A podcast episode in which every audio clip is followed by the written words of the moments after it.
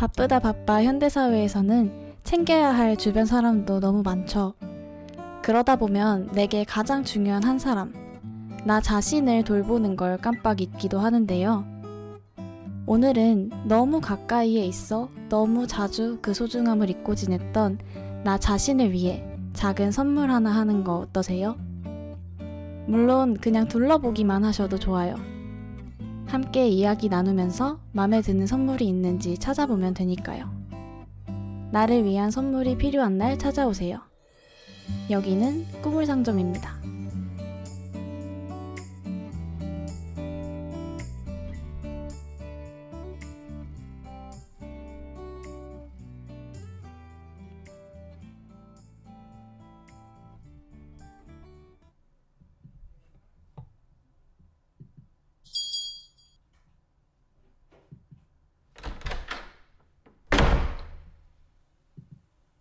네, 안녕하세요. 꿈을 상점 주인 꾸물입니다. 어, 오늘이 저희 오픈 날인데 첫날부터 정말 많은 분들이 이렇게 찾아와 주셨네요. 진짜 너무너무 감사합니다. 어, 그러면 먼저 저희 상점 어떻게 찾아오실 수 있는지 청취 방법부터 안내해 드리겠습니다. 본방송의 경우 PC와 스마트폰으로 청취해 주시는 분들 모두 매주 토요일 밤 11시 yirb.yonsei.ac.kr에서 지금 바로 듣기를 클릭해주세요. 다시 듣기도 제공해드리고 있어요. 사운드 클라우드, 팟캐스트, 팟빵에서 YIRB 또는 엽을 검색하시면 저희 방송을 비롯해 다양한 엽의 방송을 다시 들으실 수 있으니 많은 관심 부탁드려요. 저작권 문제로 다시 듣기에서 제공하지 못하는 음악의 경우 사운드 클라우드에 선곡표를 올려놓겠습니다.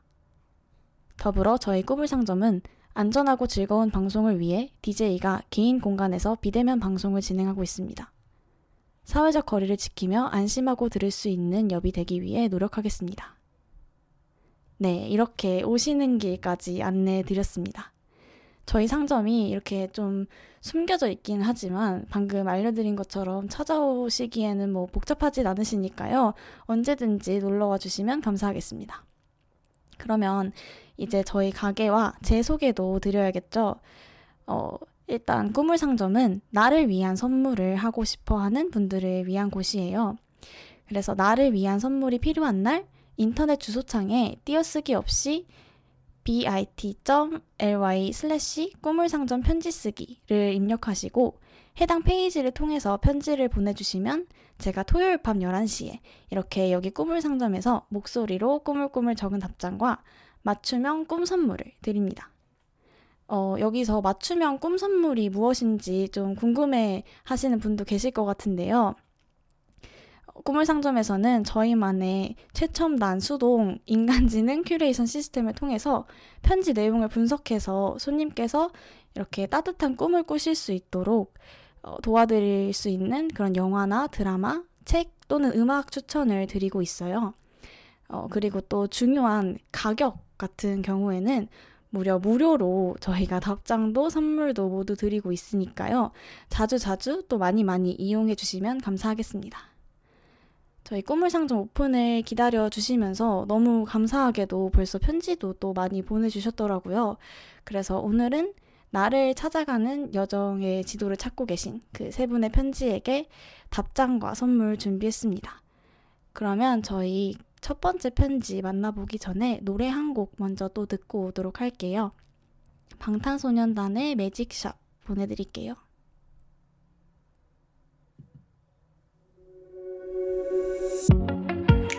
망설인다는 걸 알아 진심을 말해줘 결국 다 흩어져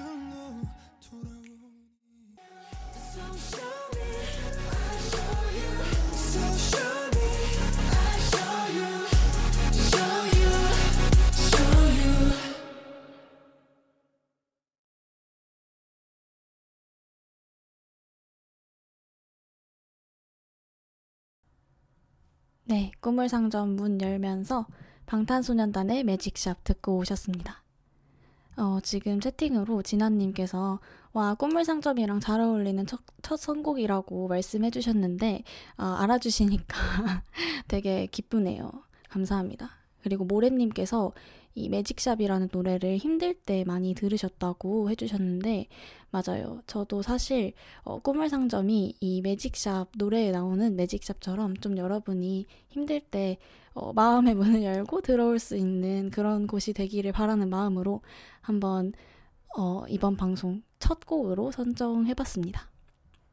그러면 저희 본격적으로 어, 꿈을 상점으로 보내주신 편지들을 읽어보려고 하는데요. 먼저 첫 번째 편지부터 한번 읽어보도록 할게요.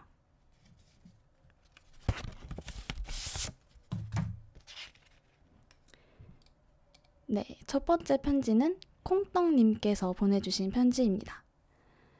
안녕하세요, 꾸물님. 저는 스무 살 재수생입니다. 오늘은 조금 힘든 일이 있어서 이렇게 꾸물님께 사연을 보내요. 사실 얼마 전에 재수를 한다고 무시를 당한 일이 있었는데 그 일이 생각보다 제 자존심에 많은 상처를 남겼더라고요. 재수를 한다는 게 흠이 되리라 생각하진 않지만 그래도 작아지는 마음을 어찌할 수는 없나 봐요. 이렇게 자존감이 떨어지고 마냥 땅굴을 파고 있을 때 힐링이 될 수 있는 음악 추천 부탁드립니다. 라고 편지 보내주셨네요. 어, 네. 아유, 정말 속상하기도 하고 또 화도 나셨을 것 같아요. 사실 근데 좀 이런 일이 있으면 좀 주변에서 그런 말 그냥 신경 쓰지 마라, 무시하고 넘어가라, 이런 얘기들을 많이 해주시잖아요. 근데 물론 그것도, 어, 맞는 말이지만서도 저는 사실 그렇게 얘기해드리고 싶지는 않아요. 왜냐면은, 음, 콩떡님께서 방금 말씀해주신 것처럼 이런 거는 뭐 내 흠이 아니다, 아니면 잘못이 아니다, 이런 식으로 생각을 해보려고 해도 좀 그런 뾰족한 말들은 계속 이렇게 머릿속을 돌아다니기 마련이잖아요. 그래서 이렇게 좀 마음이 아무래도 쭈글쭈글해지는 거는 제가 어떻게 할 수 있는 그런 일이 아닌 것 같더라고요. 그래서, 어, 저는 그냥 잊고 이렇게 넘어가라고 하는 대신에 콩떡님 마음에 생겨버린 이 쭈글쭈글한 주름들을 쫙쫙 펴줄 수 있는 그런 음악들을 선물해드리고 싶은데요. 어, 우선 제가 이 사연을 읽으면서 첫 번째로 생각이 났던 노래는 아우이 크라바로의 How Far I'll Go라는 노래였어요. 어, 많은 분들이 아시는 것처럼 이 노래는 어, 디즈니 영화인 모아나의 OST이기도 한데요. 이 노래 내용이 사실 아무도 내가 뭐 어디까지 갈 수 있을지 모른다. 제목처럼 어, 내가 얼마나 멀리 갈 수 있을까. 그러니까 나는 내가 나아가고 싶은 만큼 멀리 멀리 나아가 보겠다. 이런 가사를 담은 노래예요.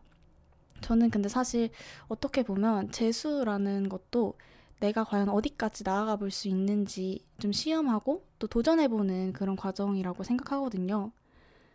어, 그래서 결국에 이렇게 내가 어디까지 갈 수 있을까 도전해본다는 거는 정말 용기 있는 일이라고 생각하고요. 또 콩떡님께서 이렇게 재수를 선택하신 건 이 노래를 부른 모아나처럼 어, 그리고 또 이 가사 자체 그 내용처럼 좀 스스로의 가능성을 믿고 계시기 때문이라고 생각합니다. 그리고 이렇게 내가 나 자신의 가능성을 봐주는 일에 사실 타인의 인정이나 허락은 필요하지 않은 거잖아요. 그래서 콩떡님께서 좀 끝까지 이렇게 스스로를 믿고 항해하시기를 바라는 마음으로 이 How Far I'll Go라는 노래를 추천드리고 싶고요. 콩떡님이 이렇게 자기 자신을 믿어주시는 만큼 지금 목표하고 계시는 바, 원하는 바도 꼭 이루실 수 있을 거라고 생각해요. 제가 이 편지를 받고 날짜를 봤더니 어, 수능이 한 한 달 정도밖에 안 남은 것 같더라고요. 그쵸? 제가 어, 또 저도 수능을 본 지 이제 몇 년이 지나가지고 수능이 언제쯤인지를 잊어버리고 종종 이렇게 살게 되는데, 음, 저도 사실 이제 수능 공부를 하면서 되게 간절했던 그런 기억이 나요. 왜냐면은 제가, 어, 물론 가고 싶은 학교도 있었지만 거기에서 하고 싶은 공부도 있었고 미래를 더 먼 미래를 위해서도 꼭 그런 공부들을 더 해나가고 싶었기 때문에 어, 되게 최선을 다해서 공부를 했던 것 같은 그런 기억이 납니다. 어, 네, 지금 편지 보내주신 콩떡님께서 직접 등장을 해주셨는데, 어, 맞아요. 수능이 얼마 남지 않았습니다. 라고 보내주셨어요. 혹시 지금 이 방송 같이 듣고 계신 분들 계시면, 우리 콩떡님께 응원의 한마디씩 남겨주시면은 또 큰 힘이 되지 않을까 생각합니다. 네, 그리고 제가 사실 또 한 곡을 더 선물해드리고 싶은데요. 이 방금 소개해드린 How Far I'll Go라는 노래가 청량한 멜로디의 노래예요. 그래서 그런 멜로디로 콩떡님 다치신 마음을 좀 이렇게 쓸어주고 자신감을 채워줬다면은 이번에는 또 무례한 말에 맞설 만한 그런 전투력도 좀 충전해야 되지 않을까 그런 생각이 들더라고요. 그래서 어, 그 전투력 만땅 충전하기 위해서는 있지의 워너비 추천드리도록 하겠습니다. 네, 많이들 아시겠지만 또 이 노래의 포인트는 누가 뭐라 해도 난 나야. 난 그냥 내가 되고 싶어. 라고 하는 바로 이 부분이잖아요. 그래서 아까 첫 번째 노래 추천드리면서 말씀드린 것의 연장선 상에서 재수는 내가 하고 싶은 공부, 내가 하고 싶은 일을 위해서 하는 도전이고, 그거는 사실 어떻게 보면 결국에 더 나다운 나로 살아가기 위해서 하는 일이 아닌가 싶어요. 그래서 누가 뭐라고 하더라도 콩떡님만의 길을 가실 콩떡님을 위해서 이 노래도 어, 띄워드리도록 하겠습니다. 네, 그리고 지금 채팅으로 어, 프리지아님께서 꾸물님 말씀처럼 콩떡님이 용기 내서 스스로 가고자 하는 길을 씩씩하게 잘 걸어 나가시길 그리고 원하는 그곳에 꼭 닿기를 응원합니다 라고 해주셨네요. 네. 콩떡님 듣고 계시나요? 네. 어, 네. 모래님께서도 콩떡님 고생 너무 많으셨어요. 조금만 더 화이팅 하시고 꼭 좋은 성과 얻으시길 저도 응원하겠습니다. 네. 두콩떡님께서도 등장해주셔서 수능 화이팅이에요. 콩떡님의 모든 앞날을 응원합니다. 라고 해주셨네요. 혹시 이 방송을 어, 지금 듣고 계시는 혹은 다시 듣기로 듣게 되실 또 수험생분들이 계시다면은 지금 띄워드릴 두 곡의 노래 들으시면서 우리 콩떡님이랑 같이 화이팅 하셨으면 좋겠네요. 그러면 어, 지금 제가 선물해 드리고자 하는 두 곡 띄워드리도록 하겠습니다. 저희 아우이 크라바로의 How Far I'll Go 그리고 있지의 워너비 두 곡 듣고 돌아오도록 할게요.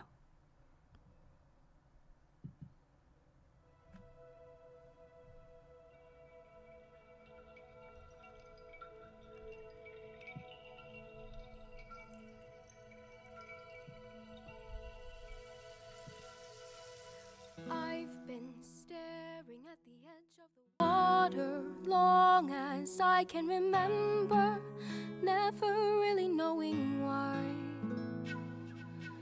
I wish I could be the perfect daughter, but I come back to the water no matter how hard I try.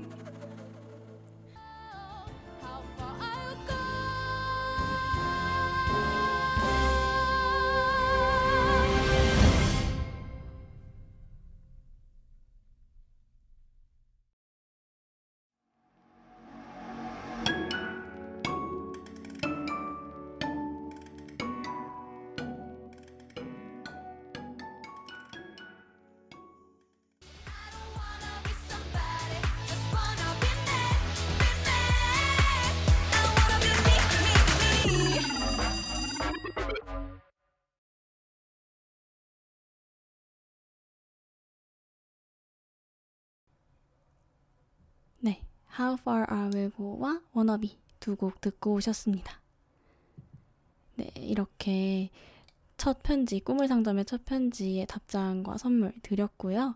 그 다음에 또 두 번째 편지로 그럼 넘어가 보도록 할게요.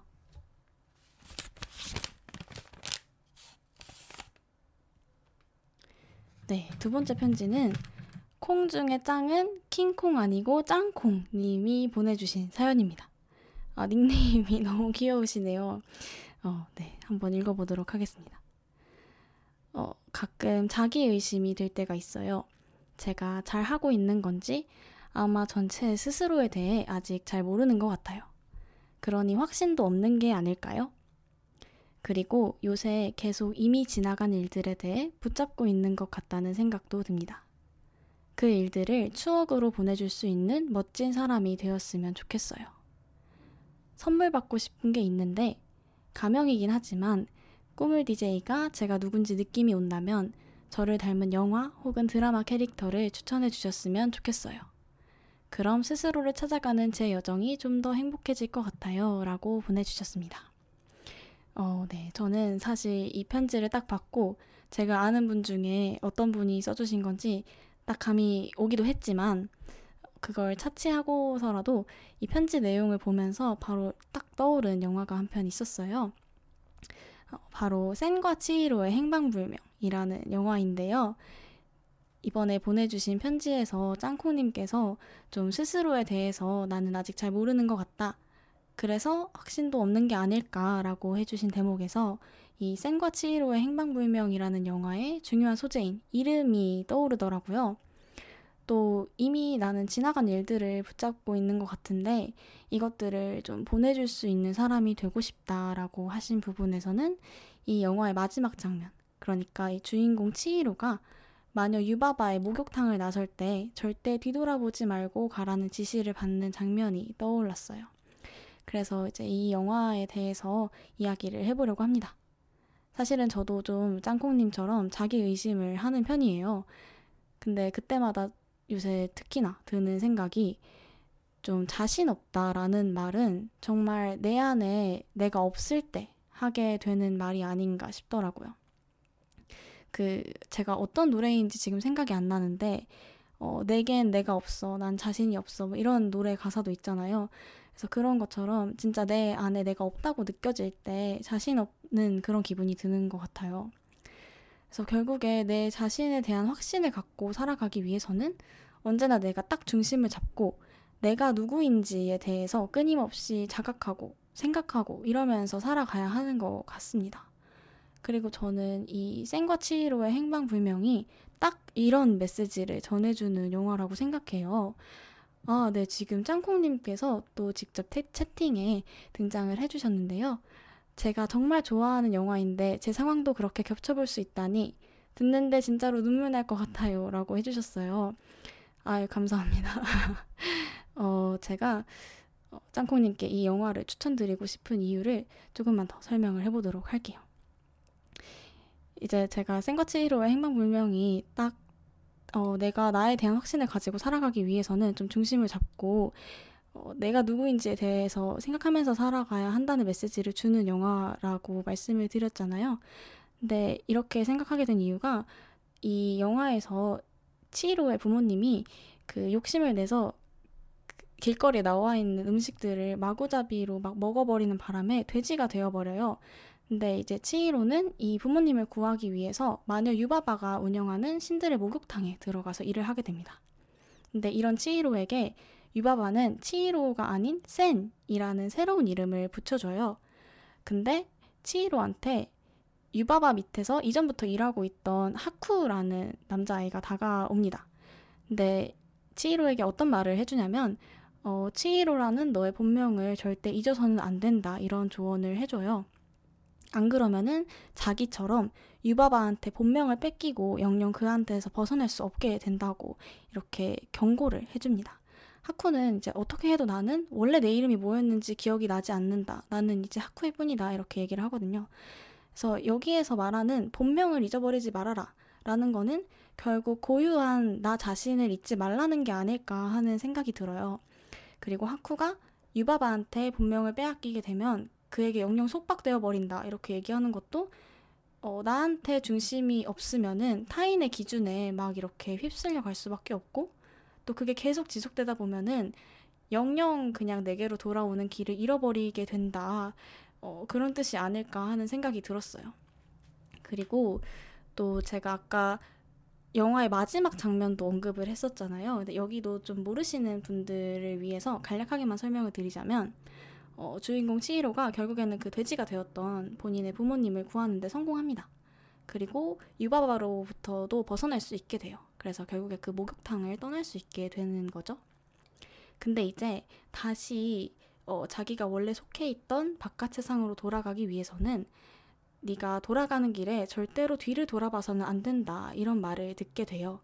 그래서 치히로는 이 경고를 되게 꿋꿋하게 지킵니다. 그래서 앞만 보고 걸어 나가서 원래 자기가 있던 현실 세계로 돌아가게 되고요. 그래서 목욕탕이 있던 신의 세계와 현실을 마지막으로 이어주고 있던 터널까지 다 이렇게 빠져나온 뒤에야 슬쩍 뒤를 돌아보게 됩니다. 그리고 나서는 이제 부모님의 손을 잡고 다시 원래 집으로 돌아갈 수 있게 돼요. 근데 어, 이 장면이 보여주고 있는 건 결국에 이미 지나가 버린 과거의 일들로부터 내가 자유로워지고 다음 단계로 넘어가기 위해서는 그걸 좀 자꾸만 되돌아보지 않고 거기서 딱 빠져나와야 한다라는 게 아닐까 싶습니다.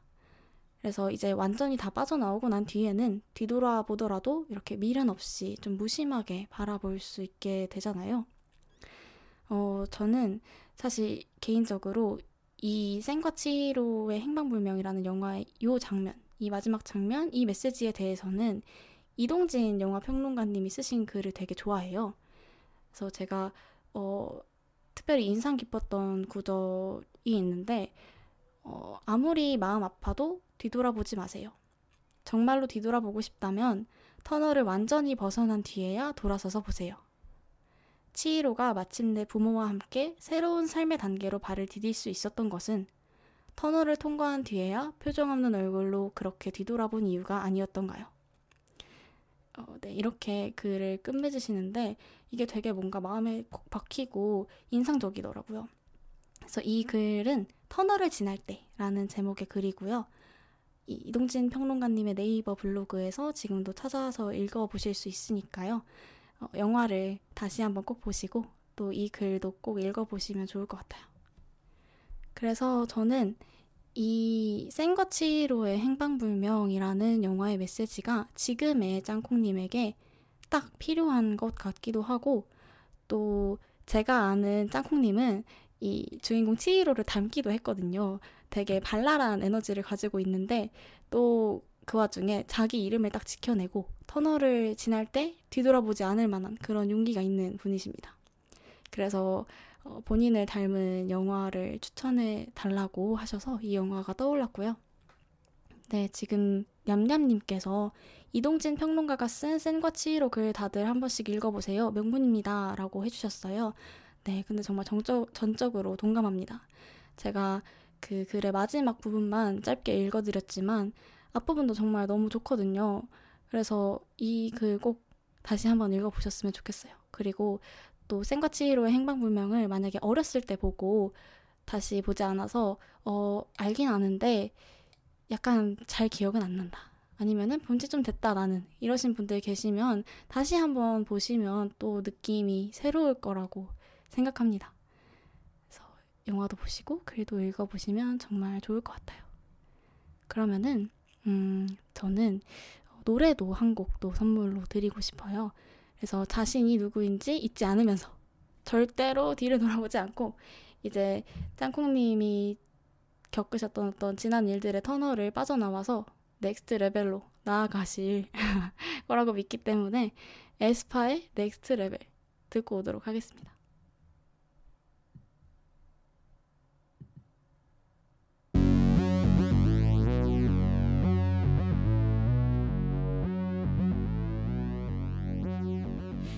On the next level, next level. Yeah, 수 같은 나를 느껴 next level. Check it out, check it out, check it out.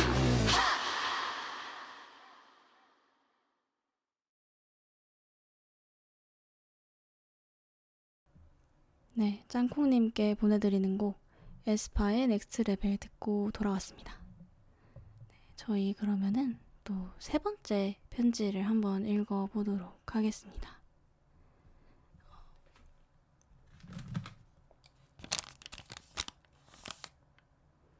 네, 저희 세 번째 편지는 하하님께서 보내주신 사연이네요.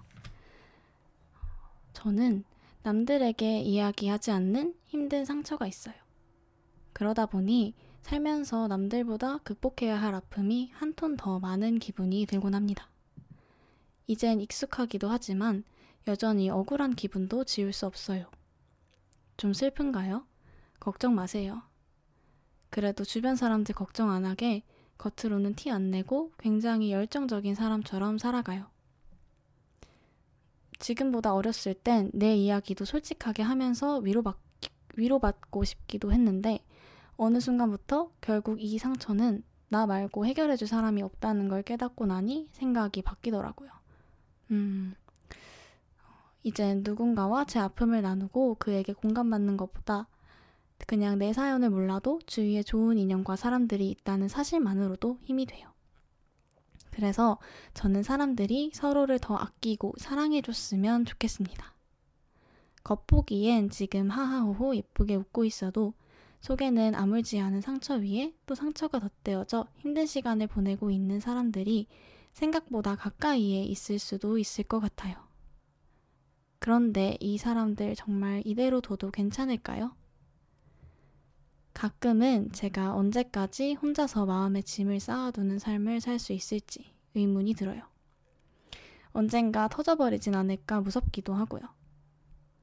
단도직입적으로 말하면 누군가와는 이 상처를 나눌 수 있으면 좋겠다는 생각을 가끔 해요. 근데 그게 참 어렵습니다. 저는 저의 상처나 아픔을 다른 사람들과 나누는 게 너무 어려운 사람이 되어버린 것 같아요. 이런 저에게 선물 같은 인연이 찾아올 수 있을까요? 제 긴 넋두리 들어줘서 고마워요. 라고 편지 보내주셨어요. 아, 네. 일단, 어, 이렇게, 음, 하하님의 상처에 관한 이야기를 해주셔서 제가 감사드리, 감사하다는 말씀 드리고 싶고요. 음, 하하님께서 보내주신 편지는 읽으면서 저랑 아주 가까운 사람 중에 한 명이 또 떠올랐어요. 왜냐면은 사실 저랑 이렇게 가까운 그분도 하하님과 굉장히 닮아 있거든요. 그래서 그분이랑 저는 아주 어릴 때부터 친한 친구였어서 이제 한 10년 정도? 어, 10년 가까이 알고 지내고 있는 사이예요. 근데 그분이 이제 비교적 최근이 되어서야 저한테 이렇게 얘기를 해준 본인의 상처가 있었거든요. 그러니까 저는 되게 어릴 때부터 친하게 지내면서 어, 어떻게 보면은 가장 가까운 친구 중에 한 명으로 지냈는데 그런데도 그걸 몰랐던 거죠. 근데 사실 그분도 또 하하님이 편지에 적어주신 거랑 비슷한 얘기를 저한테 하고는 했어요. 어, 뭔가 언젠가부터 결국에는 내가 이걸 누구한테 말하거나 뭐 울어봤자 해결되는 건 아무것도 없고 그냥 이미 다 지나간 일이니까 그냥 지금 이렇게 좋은 얘기 하면서 웃고 지내는 게 낫지 않나. 그냥 그렇게 하는 게 나한테도 그렇고 주변 사람들한테도 그렇고 더 좋은 일이 아닌가 그런 생각이 든다고 그러더라고요. 그런데 이분도 하님이 지금 말씀해 주신 것처럼 혼자서 그거를 계속 마음속에 지고 가기에는 좀 한계를 느꼈던 것 같아요. 그래서 좀 아주 오랜 시간이 흐른 다음에야 이제 저는 제 가장 친한 친구가 아주 오래오래 좀 꽁꽁 숨겨놨던 그 상처를 보게 된 거죠. 그리고 나서 이제 집에 돌아왔는데 저도 생각이 되게 많아지더라고요. 음, 그래서 저는 좀 마음이 복잡할 때 일기를 쓰는 편인데 그날도 제가 일기를 썼던 기억이 나서 왠지 이 하하님이 보내주신 편지를 읽고 나니까 그날 제가 썼던 일기가 다시 읽고, 읽고 싶어지는 거예요. 그래서 제가 다시 이렇게 일기장을 또 펼쳐봤답니다. 그래서 어, 조금만 읽어드리자면 누구에게나 마지막에 마지막까지 마음 가장 깊은 곳에 숨겨두고 싶은 비밀이 있다. 그런데 사실 그런 비밀들은 대체로 그 사람을 진짜로 마주하는데 아주 중요한 것들일 때가 많다. 땡땡이가 나에게 이제야 털어놓은 무언가가 있다는 사실이 섭섭하지는 않다. 아주 조금 섭섭한가? 어쨌든 나로서는 말하는데 이렇게 오래 걸렸다는 사실이 그 일의 무게를 이해하는데 도움이 된다는 생각만 든다. 제가 이렇게 써놨더라고요. 근데 사실 저는 지금도 이렇게 생각해요. 어, 제 친구가 저한테 그날 이렇게 딱 털어놓아준 그 일이 제가 봤을 때는 그 친구를 구성하고 있는 아주 중요한 부분 중에 하나라는 생각이 들었거든요. 지금도 그렇고요. 그래서 음 저는 우리를 우리로 만들어준 일들 중에는 분명히 기쁘고 행복한 일들도 많지만 슬프고 아팠던 일들도 그에 못지않게 많이 있다고 생각해요. 또 어떻게 보면 어, 기쁘고 행복했던 일들보다 더 중요한 것 같기도 하고 저 자신을 조금 더 크게 성장시켰던 것 같기도 하고요. 그래서 제가 어, 제가 예전에 썼던 일기도 읽고 뭔가 이런 생각을 하다 보니까 어, 하하님께 영화 Inside Out을 선물해드리고 싶다는 생각이 들었어요. 어, 이 영화도 많은 분들이 아실 만한 영화이지만 어, 일단은 픽사의 만화 영화이고요.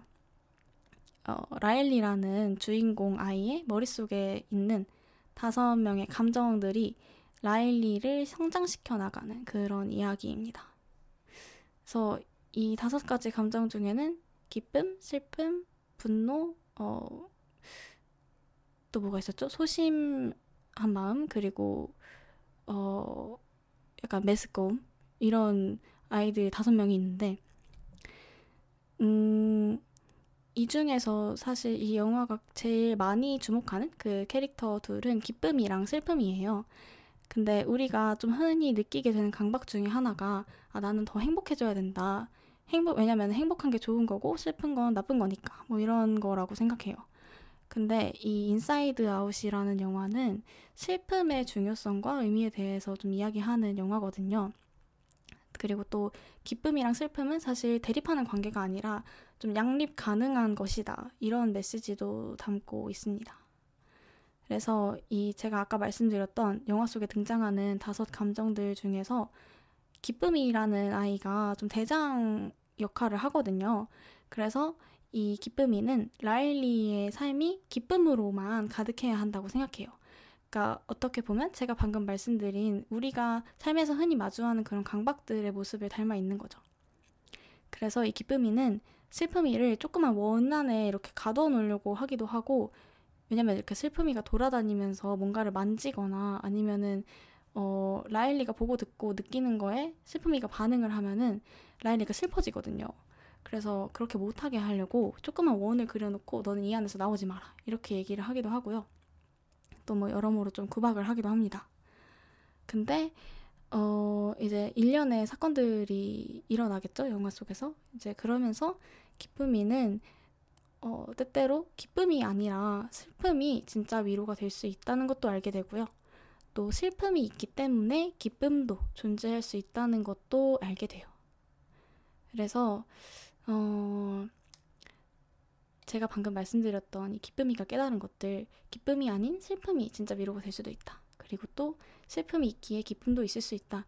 이거를 보여주는 두 가지 장면이 어 아마도 이 영화를 보신 분들은 정말 사랑에 맞지 않는 캐릭터인 빙봉이라는 캐릭터가 등장하는 장면이랑 그 다음에 이 영화의 말미에 어, 라일리의 핵심 기억 구슬이 노란색과 파란색 모두를 간직한 걸로 바뀌는 그 장면 두 가지가 있어요. 그래서 먼저 그 빙봉 장면에 대해서 먼저 얘기를 해보자면, 음, 빙봉은 사실 이 주인공 소녀인 라일리의 어린 시절을 상징하는 캐릭터예요. 그래서 솜사탕 코끼리 모양으로 생겼는데, 어, 어떻게 설명을 드려야 될까요? 제가 사진을 보여드릴 수가 없어서 핑크색 솜사탕으로 된 코끼리입니다. 그래서 어, 사탕 같은 거를 이렇게 몸에 붙이고 다니고 있고 눈물을 흘릴 때도 사탕 눈물을 흘려요.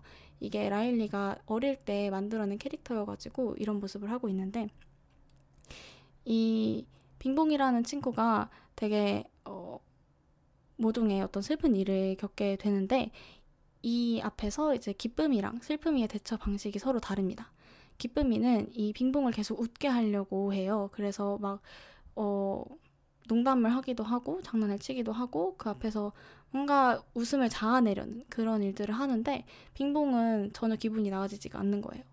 근데 이때 슬픔이가 와서 빙봉의 그 슬픈 사연을 그대로 다 들어주면서 마음껏 울 수 있도록 해줍니다. 그래서 빙봉이 한참 이렇게 사탕 눈물을 흘리고, 그러고 나서 어, 되게 기쁨이로서는 이해할 수 없는 결과가 나오는데 딱 회복이 돼가지고 원래 본인이 하던 일을 제대로 다시 할 수 있게 된 거예요. 근데 기쁨이는 무조건 기쁜 것만이 좋은 거라고 생각해 왔던 아이니까 어떻게 이렇게 울고 나서 그러니까 슬퍼지고 나서 다시 어, 기력을 되찾을 수가 있지? 이런 생각을 하게 돼요. 근데 어, 사실 이 영화를 보고 있는 우리의 입장에서는 정말 본인들이 가지고 있는 기억 중에 생각나는 그런 모먼트들이 하나씩 있는 그런 장면이잖아요. 어, 저도 사실 눈물이 조금 많은 편인데, 음, 저는 울면은 그래도 이게 내가 겪고 있는 어떤 일의 해결책은 될 수 없어도 내 감정의 해소가 될 수 있다라고 생각하거든요. 그것도 어떻게 보면 하나의 해결책이 아닌가 싶기도 하고요.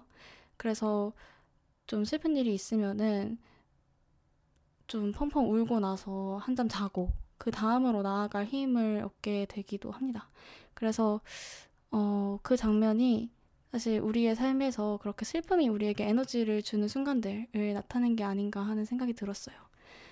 어, 근데 제가 지금 이 장면에 대해서 이야기를 하는 이유는 하하님께서도 그 본인이 가지고 계시는 어떤 상처에 대해서 이제 티를 안 내고 굉장히 열정적인 사람처럼 살아가고 있고 또 주변에 있는 사람들하고 이렇게 하하호호 웃으면서 즐겁게 살아가려고 하고 있다라고 말씀을 해주셔가지고 음 근데 어떻게 보면 가지고 계신 상처를 조금 더 솔직하게 마주하고 그 다음에 울고 넘어가는 것도 하나의 방법이 되실 것 같아서 이 부분에 대해서 말씀을 드리고 싶었어요. 네, 지금 모래님께서도 자신의 상처를 자신도 외면하면 스스로를 나중에 원망하게 될 수도 있을 것 같아요. 슬픔은 슬픔으로 해소하시, 해소하실 수 있길 응원할게요. 라고 하셨어요. 네, 정말 맞는 말인 것 같아요. 어, 본인이 어떻게 보면 본인의 상처에 대해서 가장 잘 알고 계시는 분이잖아요. 근데 나조차도 내 상처를 돌봐주지 않으면 모래님 말씀처럼 나중에 더 이렇게 음, 스스로를 탓하게 될 수도 있지 않을까 하는 걱정이 있습니다. 네, 그래서 한바탕 울고 가는 것도 하나의 좋은 방법이 될 수 있다라는 말씀을 꼭 드리고 싶었고요. 또 그 제가 간단하게 언급했던 장면 중에 핵심 기억 구슬을 언급했던 게 있잖아요. 근데 이거는 뭐냐면 라일리의 머릿속에는 핵심 기억이라는 게 있어요. 근데 이거는 라일리의 정신이나 내면을 구성하는 가장 중요한 기억들을 담아둔 구슬이에요. 근데 이 구슬들이 그 기억에서 어, 가장 크게 느껴졌던 감정의 색깔들을 가지고 있는데 기쁨이의 경우에는 노란색으로 상징이 되고요. 슬픔이의 경우에는 파란색으로 상징됩니다. 근데 이 슬픔이가 핵심 기억들 중에서 노란 구슬들을 건드리게 돼요. 그래서 이 슬픔이의 손길의 영향으로 인해서 기억들이 이렇게 파랗게 물들어 버리게 되는데 기쁨이는 당연히 패닉에 빠졌죠. 이 핵심 기억이라는 거는 기쁜 걸로 가득 차야 하는데 왜 이거를 이렇게 파랗게 물들였냐 이렇게 슬픔이를 또 구박하게 됩니다. 그래서 그것들을 좀 살펴보던 중에 기쁨이가 뭔가 이렇게 딱 하나를 발견하게 돼요. 근데 그게 뭐였냐면 라일리가 가족에게 위로받았던 행복한 기억을 담아놓은 그 핵심 기억 구슬의 이면에는 사실 하키 경기에서 졌던 슬픈 기억이 있었다는 거를 알게 된 거예요. 그러니까 다시 말해서 이 라일리한테 되게 중요한 순간이었던 가족에게 위로받아서 행복했던 경험이라는 건 결국에 그 앞에 어, 하키 경기에서 졌다는 슬픈 기억이 있었기 때문에 생겨난 감정이었던 거죠. 그래서 이 시점에서 기쁨이는 어, 기쁨과 슬픔은 서로 대결하는 게 아니라 같이 갈 수 있는 것이구나를 깨닫게 돼요. 어, 그래서 제가 또 이 장면에 대해서 말씀을 드린 이유는 하하님께서도 조금 기쁨과 슬픔이라는 것이 양립할 수 있는 감정이라는 것을 조금 알아주시면 어, 어떻게 보면은 가지고 계신 상처를 조금 더 적극적으로 마주하고 또 그거를 기쁨으로 나아갈 수 있는 어떤 발판으로 삼으실 수 있지 않을까 하는 생각이 들어서 이렇게 말씀을 드렸습니다. 네, 그리고 지금 채팅으로 채채님께서 그동안 상처를 갖고도 잘 견뎌온 하하님은 짱 센 사람. 앞으로도 잘 사실 것 같아요. 응원합니다. 이라고 해주셨어요.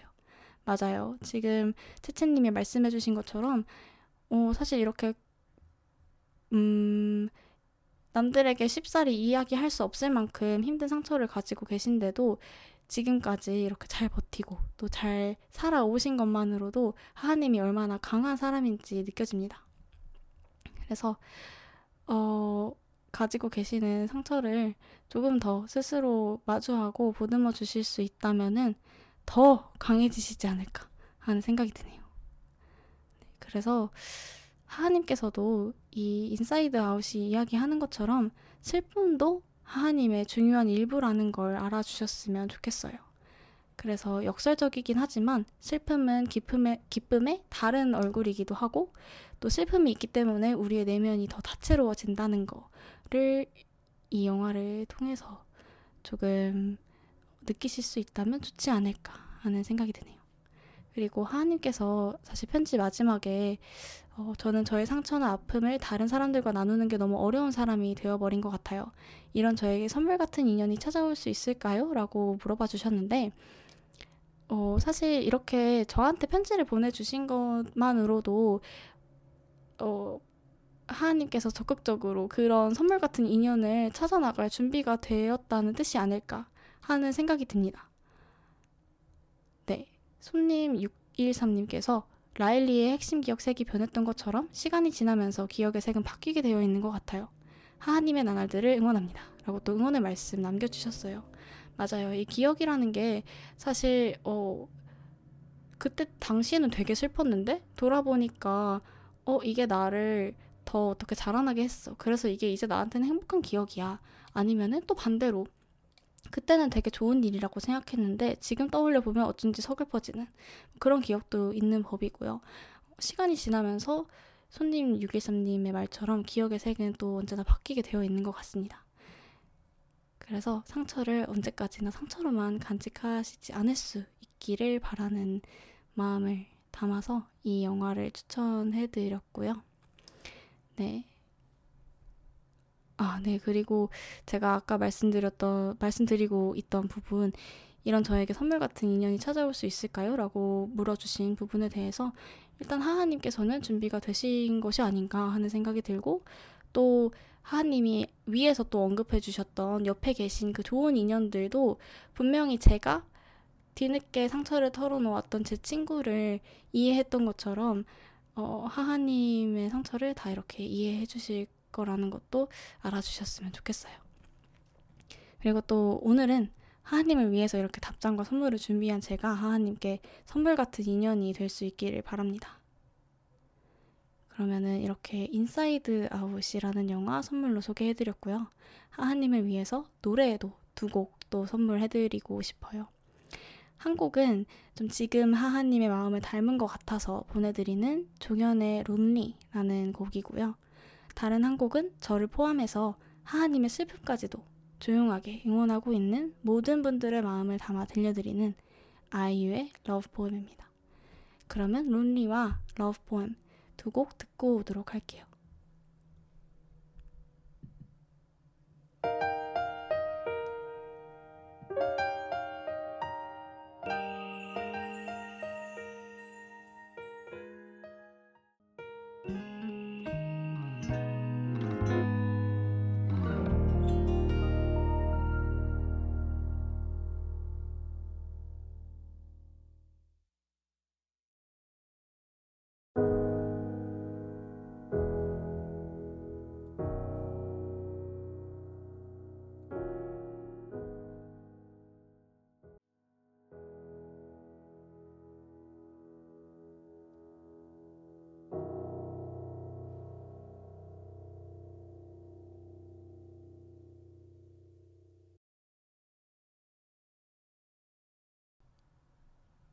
네, 하하님께 보내드리는 두 곡, 종현의 Lonely 그리고 아이유의 Love Poem 듣고 오셨습니다.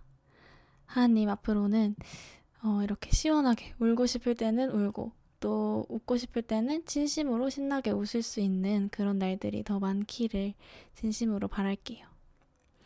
네, 이렇게 오늘 세 편의 편지 읽어봤고요. 또 답장과 선물까지 모두 보내드렸는데요. 어, 여러분 아쉽게도 오늘 꿈물 상점은 벌써 폐점 시간이 다가왔습니다. 네. 오늘의 선물들 혹시 어떠셨나요?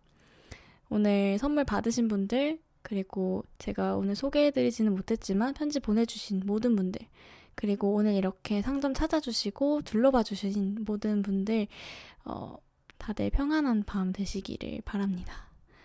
네, 꿈물 상점 알바생님, 네, 벌써요? 그러게요. 제가 다음번에는 더 많은 이야기를 가져와 보도록 하겠습니다. 어, 네. 알바생님, 저는 꿈을 상점에서 밤새려고 했는데요. 라고 해주셨는데, 아유, 그러셨구나. 어, 제가 꿈을 상점 문은 일단 지금 닫을 거지만, 꿈을 상점 우편함은 어, 24/7 열려 있거든요. 그래서, 음, 잠이 오지 않는 밤이나, 아니면은, 음, 밤을 새고 있는 그런 시간에 언제든지 편지를 보내주시면은 제가 나중에 꼭 읽어보고 답장도 드리도록 하겠습니다. 아, 네, 모래님, 워라벨이 중요한 꿈을 사장님. 그럼요, 우리 워라벨이 얼마나 중요합니까? 네. 그리고 채채님, 24시간 문 연다고 해서 왔는데요. 아, 24시간 편지함이 열려 있습니다. 앞으로도 많은 편지 기다리고 있을게요. 그러면 저는 여러분의 편지 계속 기다리면서 다음 주 이 시간에도 여기 꿈물 상점에서 여러분과 만나도록 하겠습니다.